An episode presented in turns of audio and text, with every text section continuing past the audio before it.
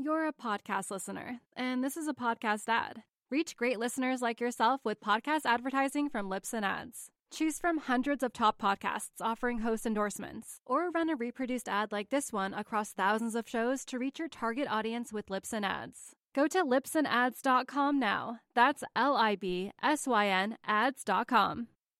Wait, you're in a choir? I mean, I was when I was in Not Charlottesville. I haven't Oh. been. I haven't. Yeah. I haven't joined one in Burlington yet.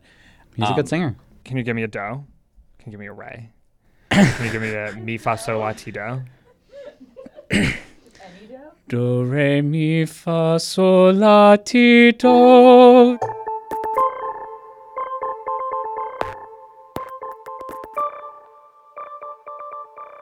Hello and welcome to the 538 Politics Podcast. I'm Galen Druk. It is Thursday, November 10th, and we still do not have results in either the House or Senate that are full enough in order to project control of those two chambers. As we're going to discuss right now, I think we have some inkling about where things are headed, but nonetheless, it is now Thursday, and we are in a similar position that we were in 2020, where it is time to wait as ballots get counted out west. Although I will say, we at the very least have already had a projection in Pennsylvania.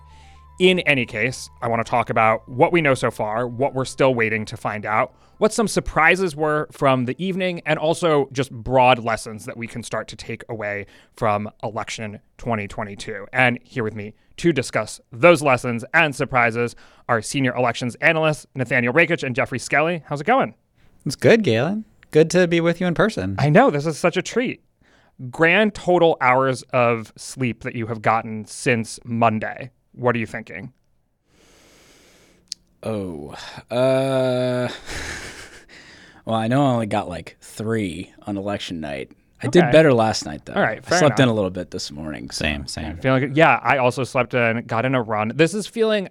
There are aspects of this that feel similar to 2020. There are aspects of it that don't because I can say the week of 2020 I got like three hours of sleep in total, whereas like you know I'm feeling I'm feeling a little better this time around. So here is where things stand at the time of this recording, and of course.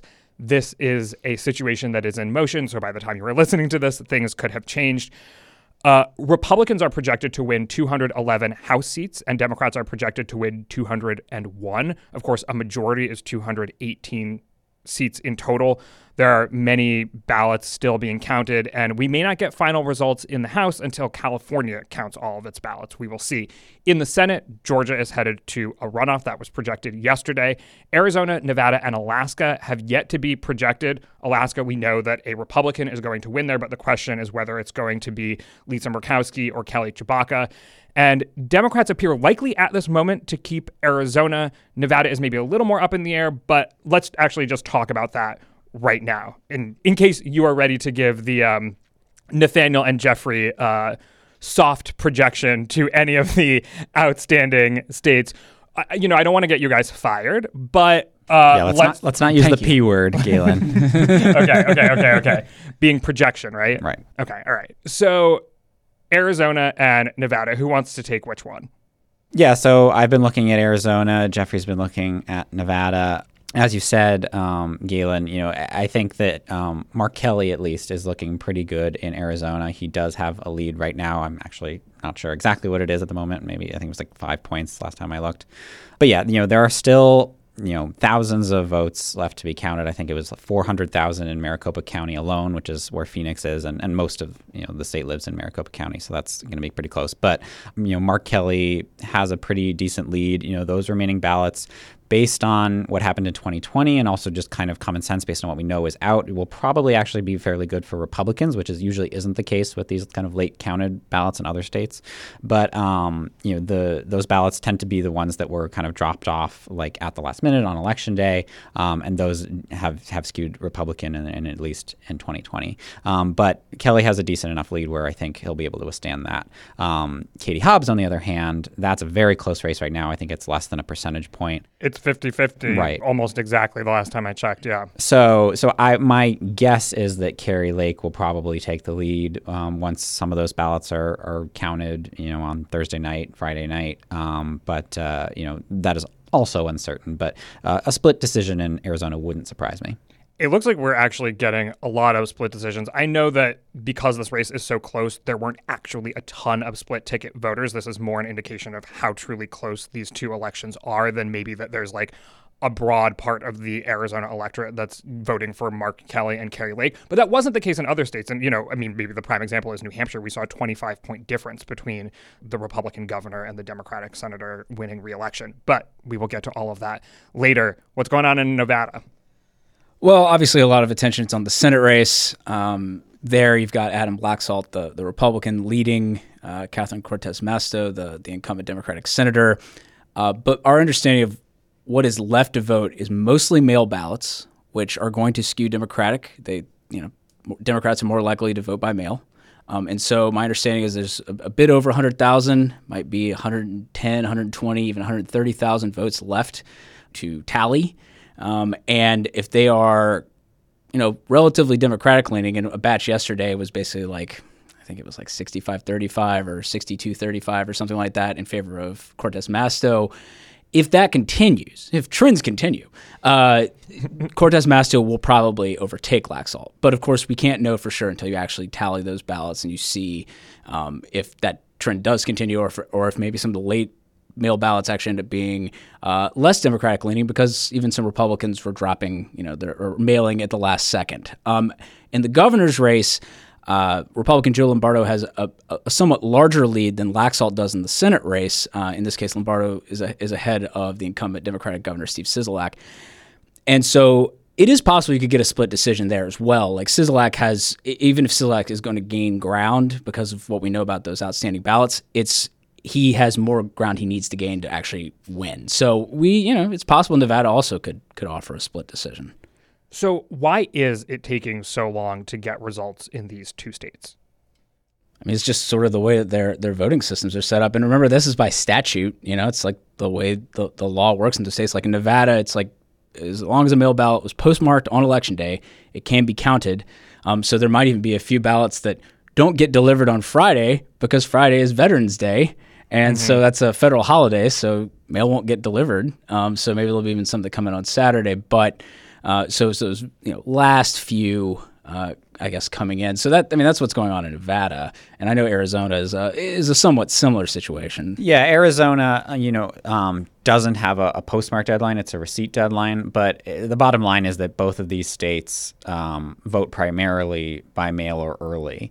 Um, and Nevada sends a ballot to every voter, which is a new innovation since the pandemic. Uh, Arizona, for a long time, has been like a you know 60, 80 percent early or absentee voting state, and those types of ballots just take longer to count because you have to take them out of the envelope. You have to kind of verify the voter signature and, and other information. And you know th- this is normal. At least Arizona has has been taking this long for a long time. It's just that recently we started to kind of actually know, care notice because, about the outcome there right, because, because it's been election determining. Exactly, exactly. It wasn't a swing state until recently. So this is giving me, like I said, some 2020 vibes, not just in that it's taking too long to figure out the result of the election, but also in that from what I'm hearing from you two and also from reading the internet, it seems like we know we have a good sense of what the outcome is going to be, which is that Democrats are going to win control of the Senate and Republicans are going to win control of the House. But we kind of just have to wait and see what happens. And we can dig into more details of the House in a minute. But as far as the Senate is concerned, like, are you guys getting the sense right now that it's not even going to be up to the runoff in Georgia to determine control of the Senate? That Democrats may well have their 50 seats with, you know, Mark Kelly and Catherine Cortez Masto holding on? I would say at this point that that is the most likely outcome, but I can't really put exactly like a you know a rough probability on that. Only what? Be- only because only because there are a lot of like for me if things are trending the way they are in Nevada, like I do expect Cortez Masto to, to, to overtake Laxalt.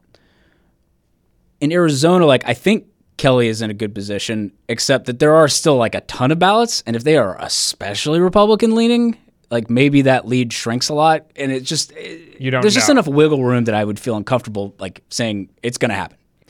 Exactly. And, and the projections that come from the networks reflect, I think, 99.5% certainty, and we're, we're certainly nowhere near that. What percent certainty would you put yourself at? I don't know. I'll be irresponsible and, and say I would give Democrats maybe 75% chance in the Senate right now.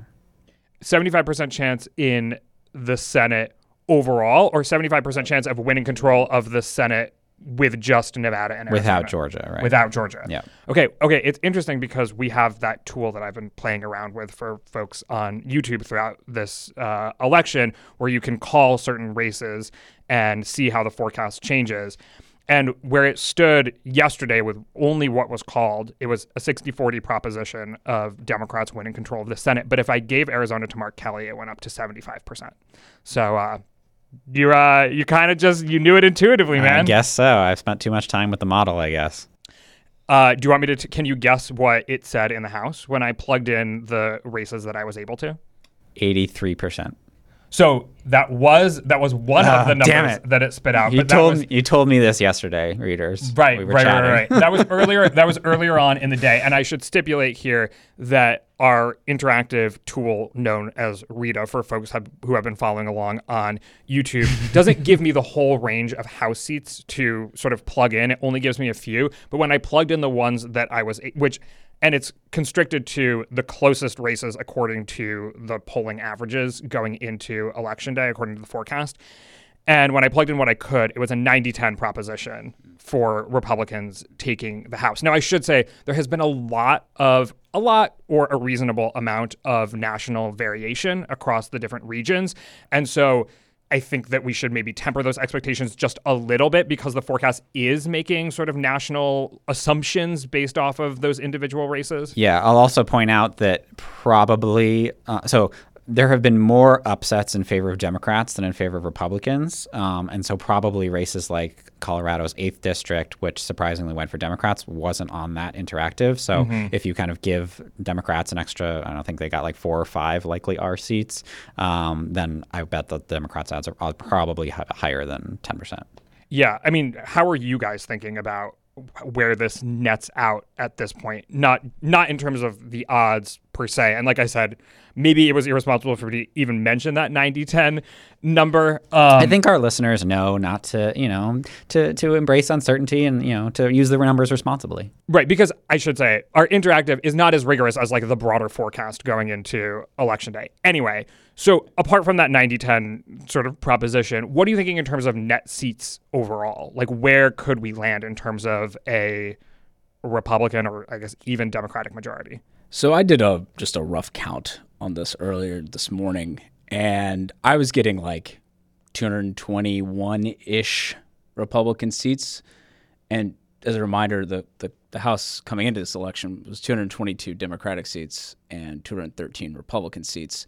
So you're talking about like an eight to 10 seat gain for Republicans, which you know basically reversing the the status quo, just flipping which party has what number essentially um, which is definitely on the. I mean, if we're talking about this being like a pretty good midterm for Democrats, all things considered, that number would loom very large. You know, if Republicans only picked up ten or so seats net, I mean that that's definitely on the low end of of you know what they were hoping for, certainly. We've seen the average over a number of decades is 26 pickups in the House for the party out of power. Yeah, I mean, again, though, there's like a lot of variation in that figure. Yeah. I mean, you know, because you're you're looping in, you know, Democrats and Republicans actually gaining a handful of seats in like 1998 and 2002, but then Democrats losing like 63 seats in 2010. So obviously, it matters a lot about each individual one. But this would be this would certainly be on the like upper end of the president's party performance in a midterm in a house in the house. And I think yeah, an even better metric is looking at the raw number of seats rather than the gains, because in, in a sense, Republicans picked up a lot of the seats that they would have picked up in Biden's midterm uh, in 2020 when they Right, did surprisingly right. well in the House. But you know, when they kind of arrive at you know, let's say they win 221 seats, you look back at some of the the red waves in uh, 2010 and 2014, and Republicans were in the 240s. Um, you look back at some of the blue waves in 2006 and 2018, and Democrats were in the 230s. So I think that clearly shows that this. Well, we don't know the results yet, but it looks like it's not going to be a red wave. Okay, when are we going to know the results? Well, California tells you a, a while, also because it is possible, you know, it is possible Republicans do a little bit better than that because what if California ends up being uh, a state that sort of joins the Florida and New York party and and and is like a state where they performed somewhat better than they did elsewhere because there are a lot of important close seats in there. There's a couple in like Southern California where you know Democrats were slightly favored, but if Republicans have a good night, maybe they pick those up, and so maybe they even can get into like 225 overall or something. But that the th- fact that that's sort of like the high end Mm-hmm. is also indicative of it not being a red wave. Okay, so we're going to have to wait for California to know the results in the House. For the Senate, I know we've sort of uh, winked at the fact that we know what the outcome might be, but when do you think that 99.5% certainty uh, will set in for the, you know, the folks actually projecting this from the decision desk? I mean, hopefully it might be this weekend. I don't know. I mean, it, once we get more of the ballots counted from from Nevada, um, and there's, I mean, it might be this weekend or something. I don't know. It could even be in early next week, depending on how Arizona's going, because it has more left to deal with.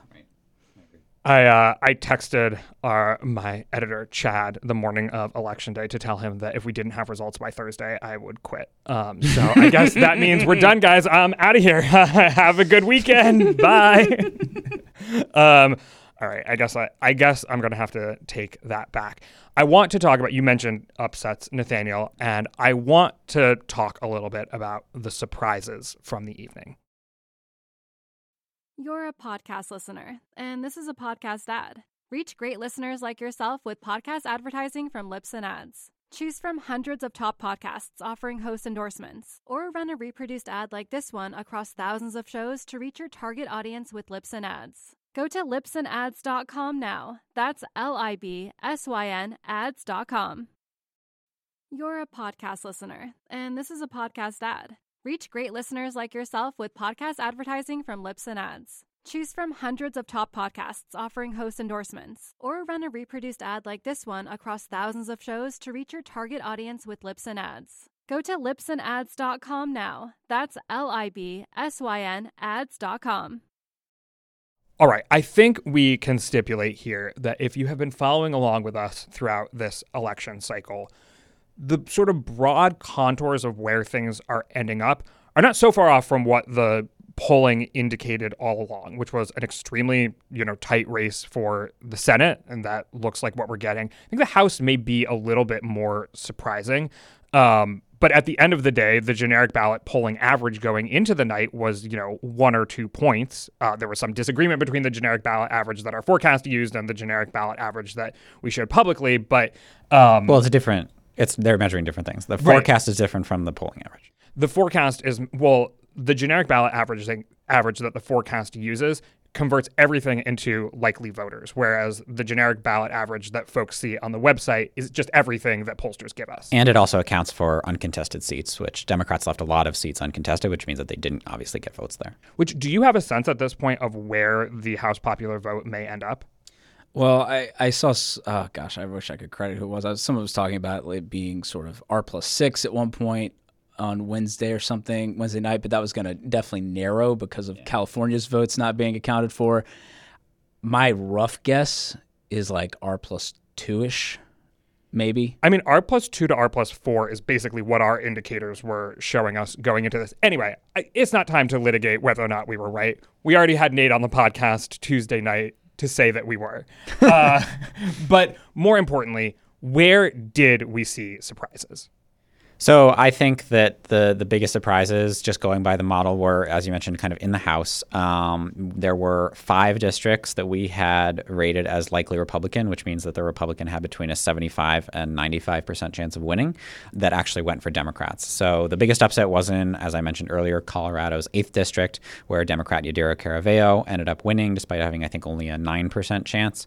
Um, but then Democrats also surprisingly won in Ohio's first and 13th districts, which I think could be, could be credited to the coattails of Tim Ryan running a fairly strong Senate campaign. Obviously, he lost, but it seems like maybe it paid off down ballot. Um, you also had a Democratic upset in New Mexico's second district, and then in uh, North Carolina's 13th district uh, was kind of the last one where we, we thought that Republicans were favored, but Democrats won. Would you consider the near Republican sweep in New York to be a surprise? Yeah, I think so. Oh yeah, like on the flip side of this, it's like New York. I think at this point, Republicans have picked up four. I think we have four projections in seats that were the Democrats were favored in our forecast.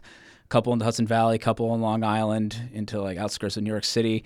Um, so you know that's the flip side is there were some surprising results for Republicans uh, in in in New York, and uh, you know I guess in a way they they cancel each other out, but it's still you know interesting to, to see this. Yeah, and I think that a lot of that can also be credited similarly to Lee Zeldin running a strong gubernatorial campaign. Um, that ended up quite close. I think five points was the last margin that I saw, and our forecast did not was not buying into that. But you know, I think credit I goes think, to the pollsters who who saw that coming. I think that the final margin may be a bit more than that because there were New York City had a fair number of votes left, and obviously they'll be Always pretty do. Democratic leaning. But the point is that Zeldin ran the strongest like Republican statewide campaign in New York in some time. So that would be that was clearly good for Republicans across the state. Oh, I mean, so one of the surprises I think that we can talk about is just the regional variation. Like, I think if you listen to a lot of political analysis, it's like the nationalization of politics, the nationalization of politics, the nationalization of politics. We did see real differences across the country based on maybe what issues were emphasized most, what kinds of candidates were running in different states. You know, one surprise uh, I think is that Gretchen Whitmer in Michigan will end up running significantly ahead of how you know Democrat Kathy Hochul did in New York. And the idea that Michigan, I mean, Michigan is simply not more Democratic than New York, but it is just maybe like an indication of issue salience, the difference in Michigan versus New York. Also, you know, candidate quality. Republicans didn't really put up a strong candidate for.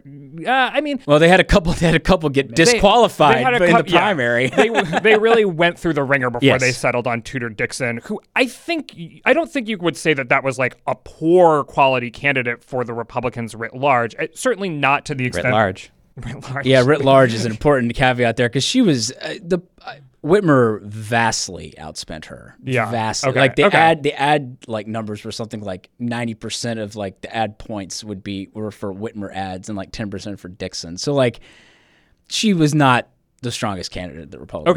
Okay, but like no Herschel Walker. I mean, we weren't reporting, you know, like scandals about Tudor Dixon. She wasn't actively bad, but she, yeah, she she didn't seem to run much of a campaign. She didn't have previous expe- experience running for or winning elected office, which of course is a variable that our model takes into account. So yeah, they could have done better for sure. Okay, so we talked about a surprise being regional variation. What do I, you know, I have my own theories. What do you all chalk that up to?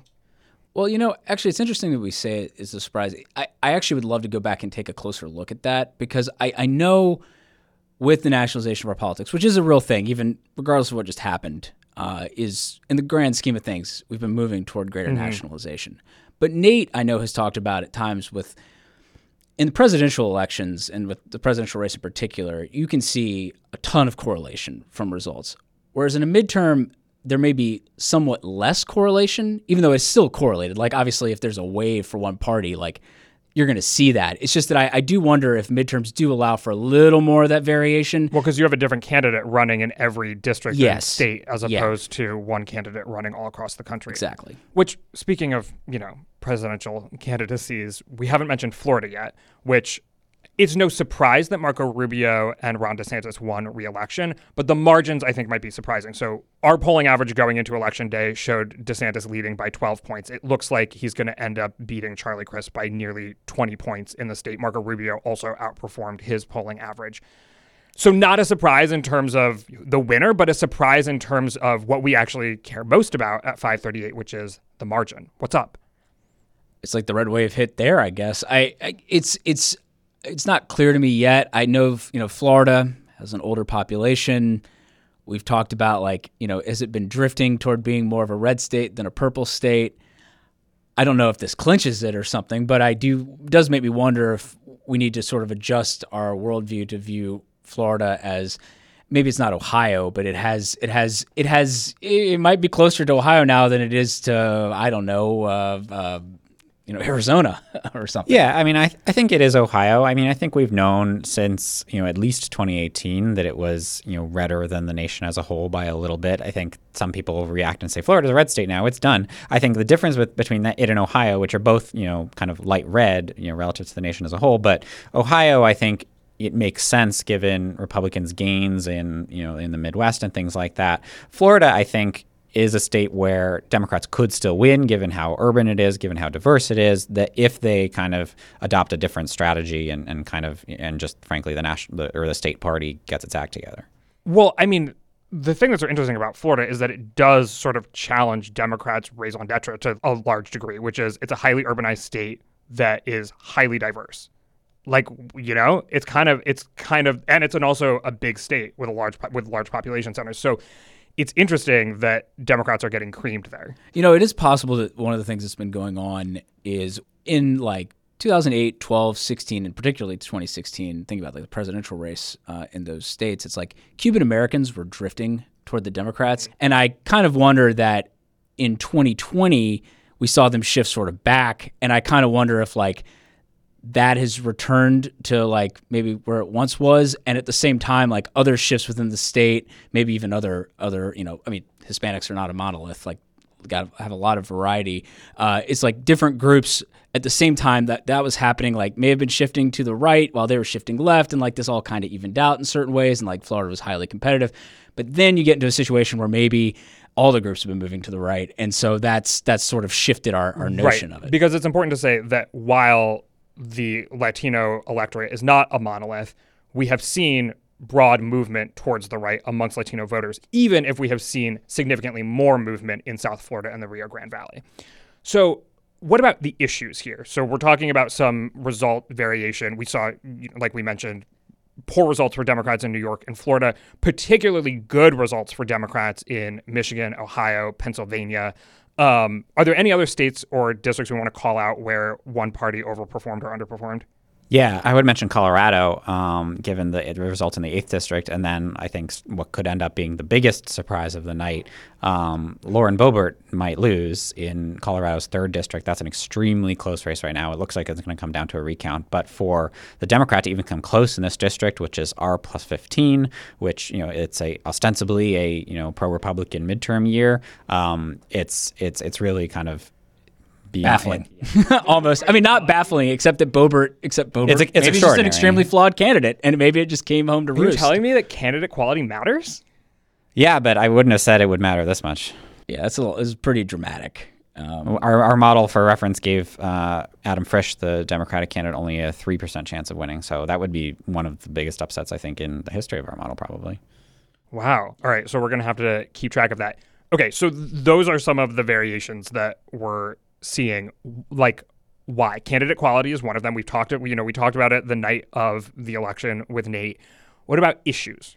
Yeah, so you mentioned Michigan, which I think has to be kind of the brightest spot for Democrats um, in this election night. And I think clearly abortion was a difference maker there. You had this ballot measure to enshrine abortion rights in the state constitution, which passed. Um, you saw in the exit polls, which normally we don't put a lot of credence into these, but um, there was just like, I think 45% of Michigan voters said that abortion was their most kind of important issue going in, which was just very different outside the margin of error from like the national number, which I think it was in like the 20s, and and it, inflation was more important nationally. So I think clearly that was a difference maker there. It, it seemed to have maybe driven Democratic victories down the ballot as well. You saw Democrats take control of both the state senate and the state house in Michigan, Wait, for the first time since like the 80s? For the, the state senate has been Republican since 1984, I believe. Um, so, so that's obviously an historic win. Uh, that was also helped out by new um, uh, legislative maps that were drawn by Michigan's independent commissions. Those maps were no longer gerrymandered. But, um, but yeah, I think really, I, I guess I would say a blue wave localized to Michigan.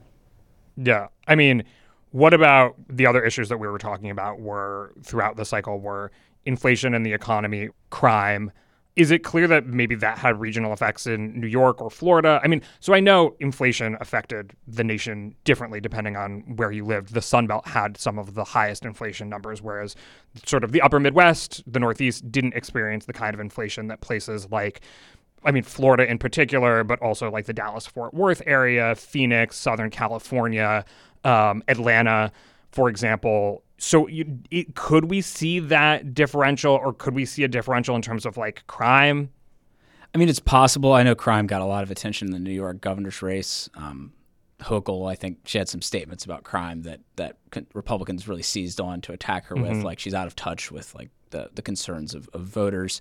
Um, I do wonder with New York, you know, New York, especially in the New York metro area, New York City metro area, where much of the state's population lives, very you know high cost of living. So even if inflation inflation wasn't as bad, comparatively speaking, it may have been felt in a way that was very high there. Um, and if you look, you know, you think about some of the results in those Long Island seats. even even in this if you look i mean we can get into like really localized data like two weeks from now if we want to or Yeah, next week sure. or what have you but like there was kind of a red wave in the city like in parts of brooklyn you see like the asian population in new york city which is sizable and growing and we saw swing to the right in the mayoral race swung to the right again in this race Yeah, I mean that could be down to yeah larger trends that we'd already seen uh, pop up. Um, I know you know th- one of the classic things in Brooklyn, right, is that uh, there's a very large Jewish population, and it has been trending Republican um, for a while, and is now maybe even like firmly uh, there. So it's possible that there were even further gains um, in, in that part. So that that are reflected maybe not in the House races, but if you're thinking about like statewide elections, and I also I think isn't there one in like Rockland County too that's like a big yeah like these are these are you know just parts of the story. one more thing I want to get to, and I, I maybe we don't have enough data yet to say whether or not this is uh, to categorize this as a surprise one way or another. We talked about candidate quality, we talked about issues, we talked about regional variation. What about turnout? Can we say much about whether this was a high turnout election? Because going into it, looking at the enthusiasm polling, it looked like both parties were enthusiastic to vote in this election. Did that materialize in a high turnout election? I haven't uh, tried to run numbers on this yet, but I will say that Michael McDonald from the United States Election Project, or he, he's a professor who runs this, um, which has a lot of the turnout like baseline data for like the voting eligible population. That's extremely helpful and useful. He put the turnout just kind of an estimate based on what he was seeing at, at maybe like 47% of the voting eligible population, which would be very high historically for a midterm. It's not quite 2018 when basically it was 50%, but that still would be one of the highest midterm turnouts uh, ever, basically. So, like, or at least in, in remotely modern times. Um, because 2018 had the highest turnout since before women could vote. Uh, so, or, or nationally. Uh, so, um, so like that was the sort of crazy historical comparisons we're making. So it's like not quite 2018, but close, and so that would represent very high midterm turnout. And was there any suggestion that there was a sort of differential? I mean, I have to think not if it was such a close election, but I don't want to make assumptions like folks could have turned out and crossed party lines. I mean, I would I would say that it's more likely than not there still was some differential turnout, but that maybe like if you're thinking about I don't know the Pennsylvania Senate race and some of these other contests, some of the the one of the important things that, that happens in a midterm election is that some voters switch. Uh, you know, maybe they voted for uh, basically it's like people switching votes actually is really important. Um, like if they voted for say Biden in 2020, but then they voted for a Republican in 2022, like in 2018, Counts for two. yeah, exactly. I mean, the net swing, net, net shift there's two, Um, and we know from 2018 that one of the important factors was some Trump voters actually voted for Democrats uh, in the midterms. And it's my thought is maybe looking at some of these Senate races, did that just not happen as much um, as maybe we've seen in some previous midterms? Uh, again, we're we're a little we, we try to be careful with the exit poll numbers. Um, but I do know that like a pretty sizable percentage of people who somewhat disapproved of Biden still Voted for voted Democrats. Democrats in the House race. And what has Once oft- again, the polls backed that up. Yeah. yeah, I mean, exactly. And so, uh, you know, a lot of times historically, there's definitely a relationship between like presidential approval and how well or poorly, usually poorly, the president's party does. Whereas Biden's definitely sticks out as like, yeah, he's in like the low to mid 40s, depending if you're looking at voters or all adults. And yet, Democrats didn't lose that much ground in the House. And maybe that is partly down to people who somewhat disapproved of Biden sticking with Democrats in, in the House vote because they didn't like what the Republicans were offering. Yeah, no, it's notable when you look at those charts that show the years that the in party, the party in control of the White House, actually sort of gained seats or held steady at the midterms. The president's approval is usually in the 60s, so significantly higher than Biden's was, which, like, on our average right now shows his approval rating at 42%. So, really notable. I mean, I think we can make distinctions here, which is in this election, there have been surprises that the polling suggested would be the case going in, but are surprises nonetheless when you look at the historical context. So it's not like, oh my goodness, like this was such a big error. We're so surprised. it's that the data going in was somewhat surprising because it ran counter to the fundamentals. And we had this question all along, you know, are the results going to skew closer to the, the numbers that we're looking at, or are they going to skew closer to the fundamentals and the historical expectations? And I think the answer is it skewed closer to the numbers, which in itself is a surprise. Have I did I did I sort of like put that fairly? Yeah, I mean, you know, I mean, I'm, I do not think it's surprising that the, the the polls and the numbers were generally correct. Right, right, but right. I don't mean their to say existence, that. right? Exactly. The fact that you know, like we were saying, you know, kind of earlier in the cycle, certainly before the the Dobbs decision, you know, like you know, Democrats were doing okay in the generic ballot, but like this will probably turn toward Republicans because that's what happens in midterm elections, and and it did a little bit at the end, but only after Democrats had gained after the Dobbs decision. So, um, yeah, you know, certainly going by the fundamentals, going by historical um, precedent. Um, you know, this even if Republicans take control of the House um, or the Senate, you know, you'd still have to call it a Republican victory, but also like a disappointment. Like it was clearly a missed opportunity for them. I think the day that the 2020 election was called, Nathaniel, you tweeted out congratulations to the Republican performance in the 2022 midterms. Um, so, you know, subscribing a little bit to that historical precedent. How are you feeling about that tweet now? Exactly. Yeah. I mean, it, you know, I, I think I certainly stand by it at the time, um, you know, given the, the, the historical midterm trends. But yeah, I mean, Democrats definitely did better than expected. I think a lot of that is because of the, the Dobbs decision and the issue of abortion. Um, you know, it could still be, you know, I mean, you know, again, if Republicans win the Senate and the House, which is still within the realm of possibility, you'd still have to say it was better for them than it was for Democrats. But um, but yeah, it was you know it was not the so a surprise. So you agree yeah. with me? It was a surprise. Oh, yeah. Yes, sure. Okay, all right. Um, but yeah, it was it wasn't the the night that uh, that Republicans uh, or I would have envisioned, you know, in late 2020 or 2021. All right, so um, we're gonna start to wrap up here, and I had a conversation with our colleague Alex Samuels about what the Georgia runoff could look like, and so we're gonna hear some of that. Before I do, just broad lessons. So you, we've mentioned a lot of them here already, but is there anything else that you took away from this election that we haven't mentioned yet? I have one. I have one prompt if you can't think of anything. But if you can think of something, let me know, Jeff. I think our tired minds would appreciate a prompt. it's a sexy prompt. Oh, okay. Lay it on us, Even better. You, you, that didn't give it away. 2024. Oh, Ah. oh, here we go. So, uh, look, I think narratives oftentimes get set well early, but also when there are surprises of sort or people overperform expectations. And the two people I can think of who overperformed against expectations were Ron DeSantis and Gretchen Whitmer. What did this midterm mean for both of them? And it could mean different things for each. Well, I'll take DeSantis because I think it's easier uh, in the sense that I think the expectation is he's going to run for president. Most of the things he has been doing would suggest he wants to run for president. And I think when you are already polling, eh, basically, DeSantis is much better known already than I think historically people in his position would be sort of heading into a presidential cycle. He's already the name at the top of people's lists of like potential alternatives to Donald Trump. Um, so even if Trump does declare he's going to run soon or, or whenever he does, uh, I think there is some expectation that, that DeSantis will run. And I would, I think he would be crazy not to be like, do you just see what I did in Florida? Like Florida it was a swing state, but now it's a red state, and that's because of me. I mean, he can you take the credit. You know, when you're when you're in that position, you take the blame or you take the credit, and he gets to take the credit for it. So I think he would be making that as a using that as evidence of I can win.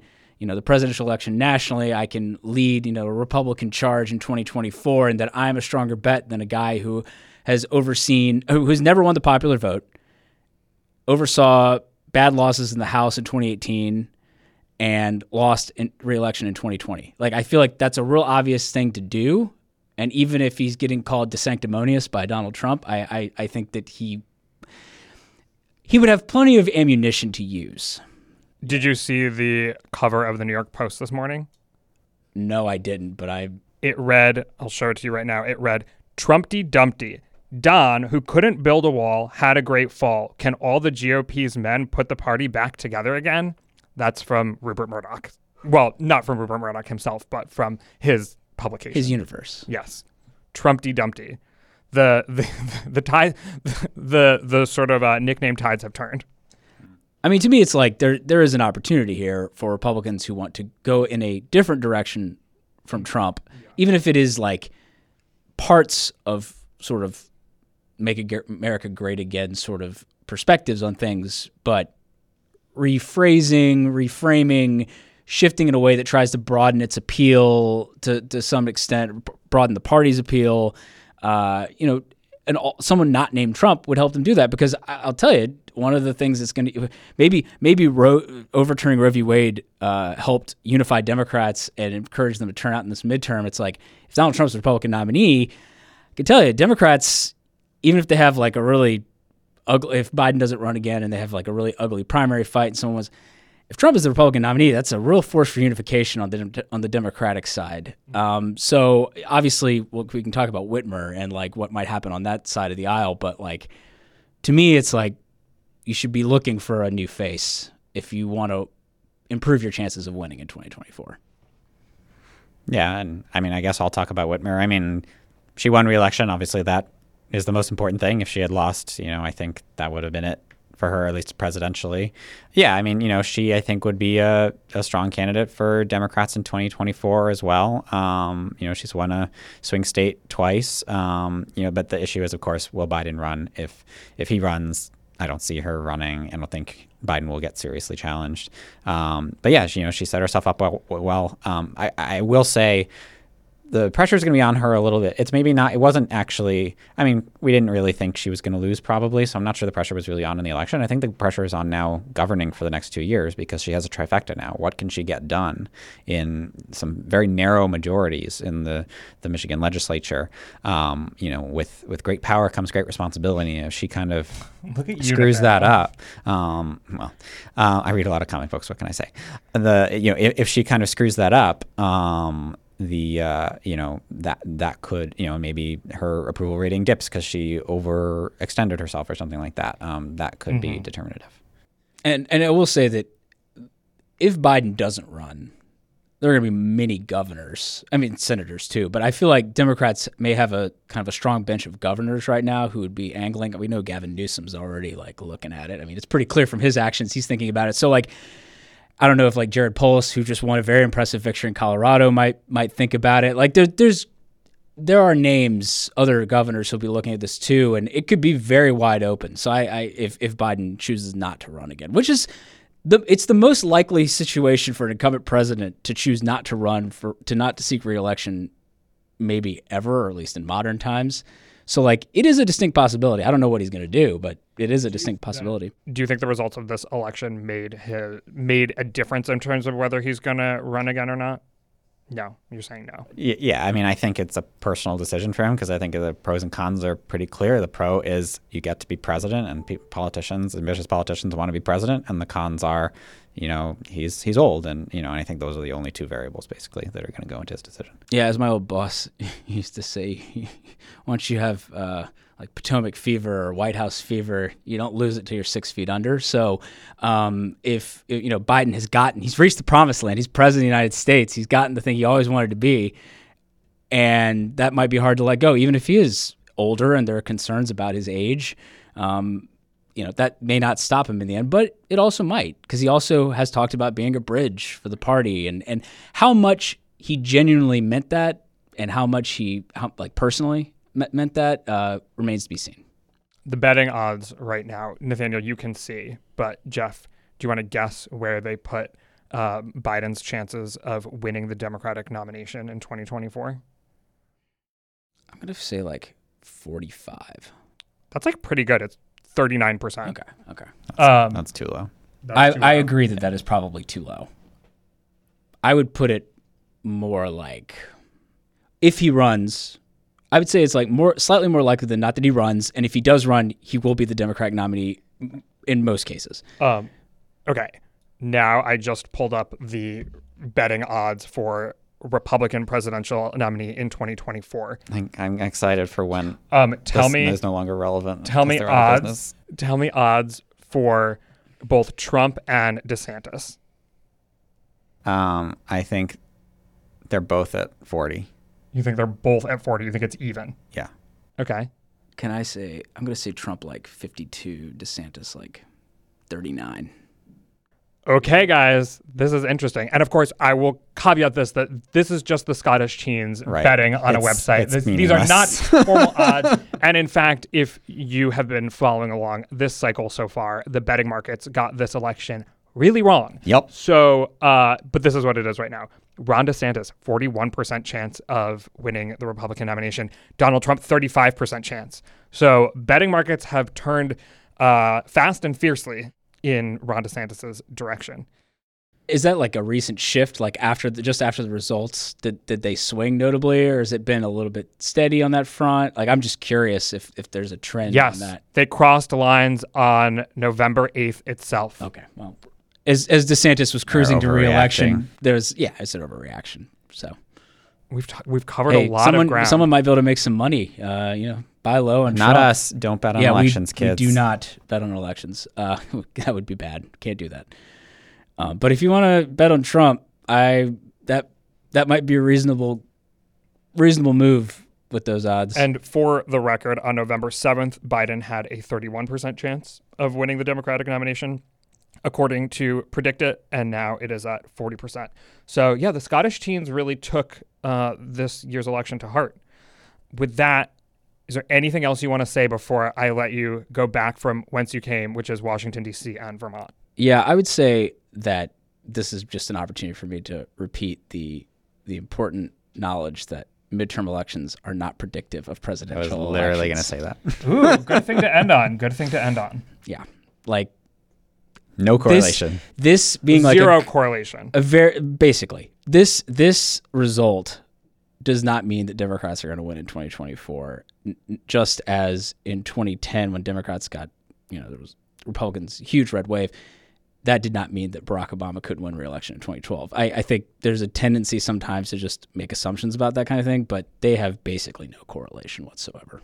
All right, there you go. Important to keep in mind. I'm going to leave it there. Thank you, Geoffrey and Nathaniel. Thanks, Jeff. or- I was going to say thanks, Geoffrey, but thanks, Geoffrey, Yes. and thanks, Galen. Thanks, Galen. Thanks, Nathaniel. My pleasure. My pleasure, as always.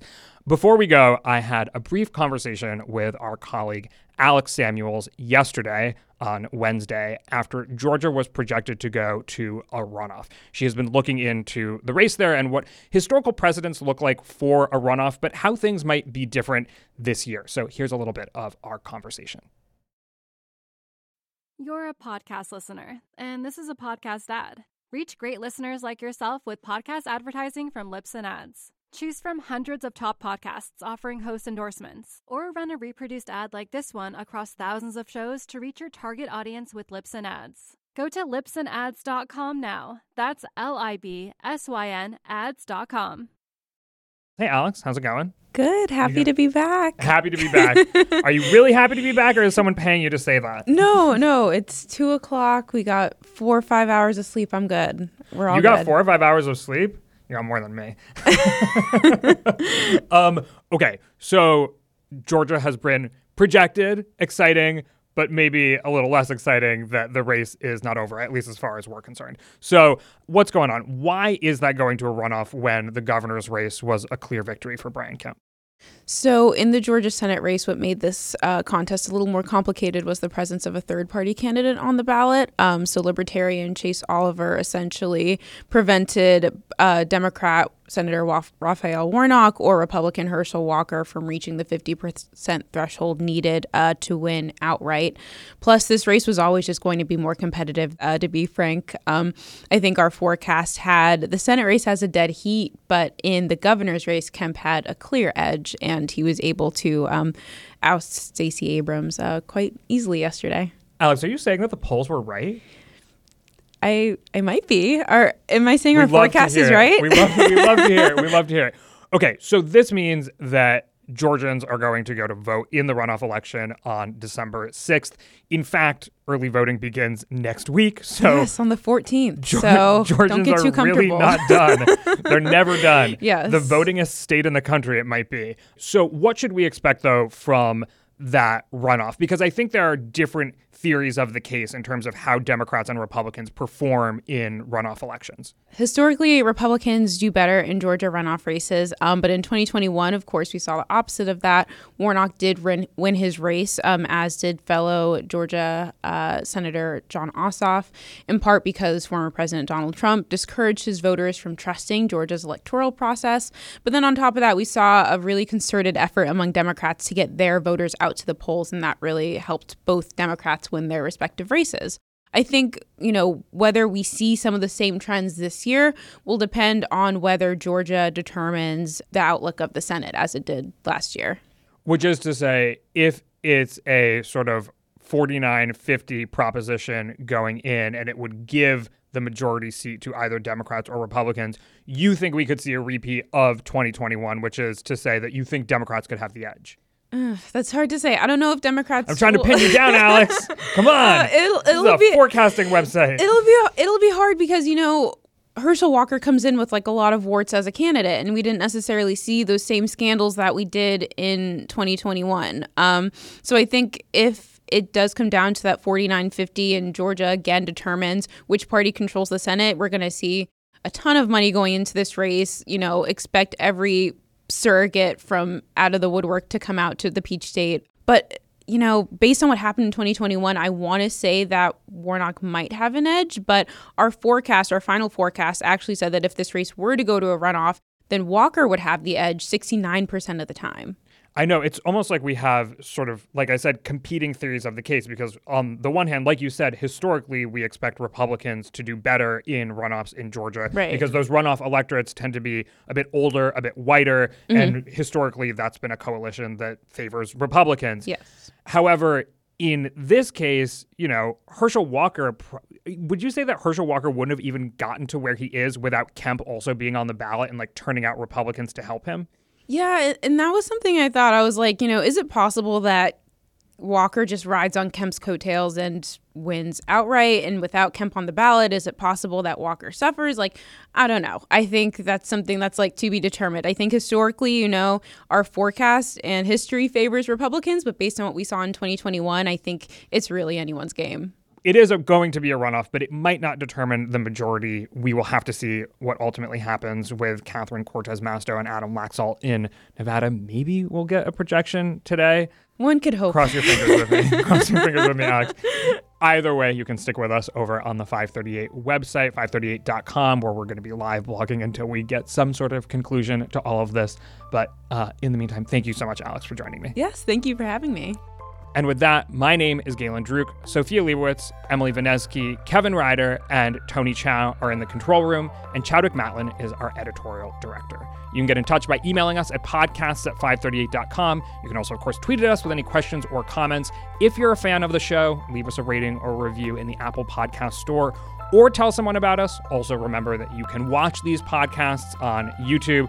We've all been in person this whole week, so it's especially fun. I think maybe, I don't know. It's fun for me. I don't know if it's fun for the viewer, but we're all together and can, you know, sort of jive off each other. Anyway, thank you for listening, and we will see you soon.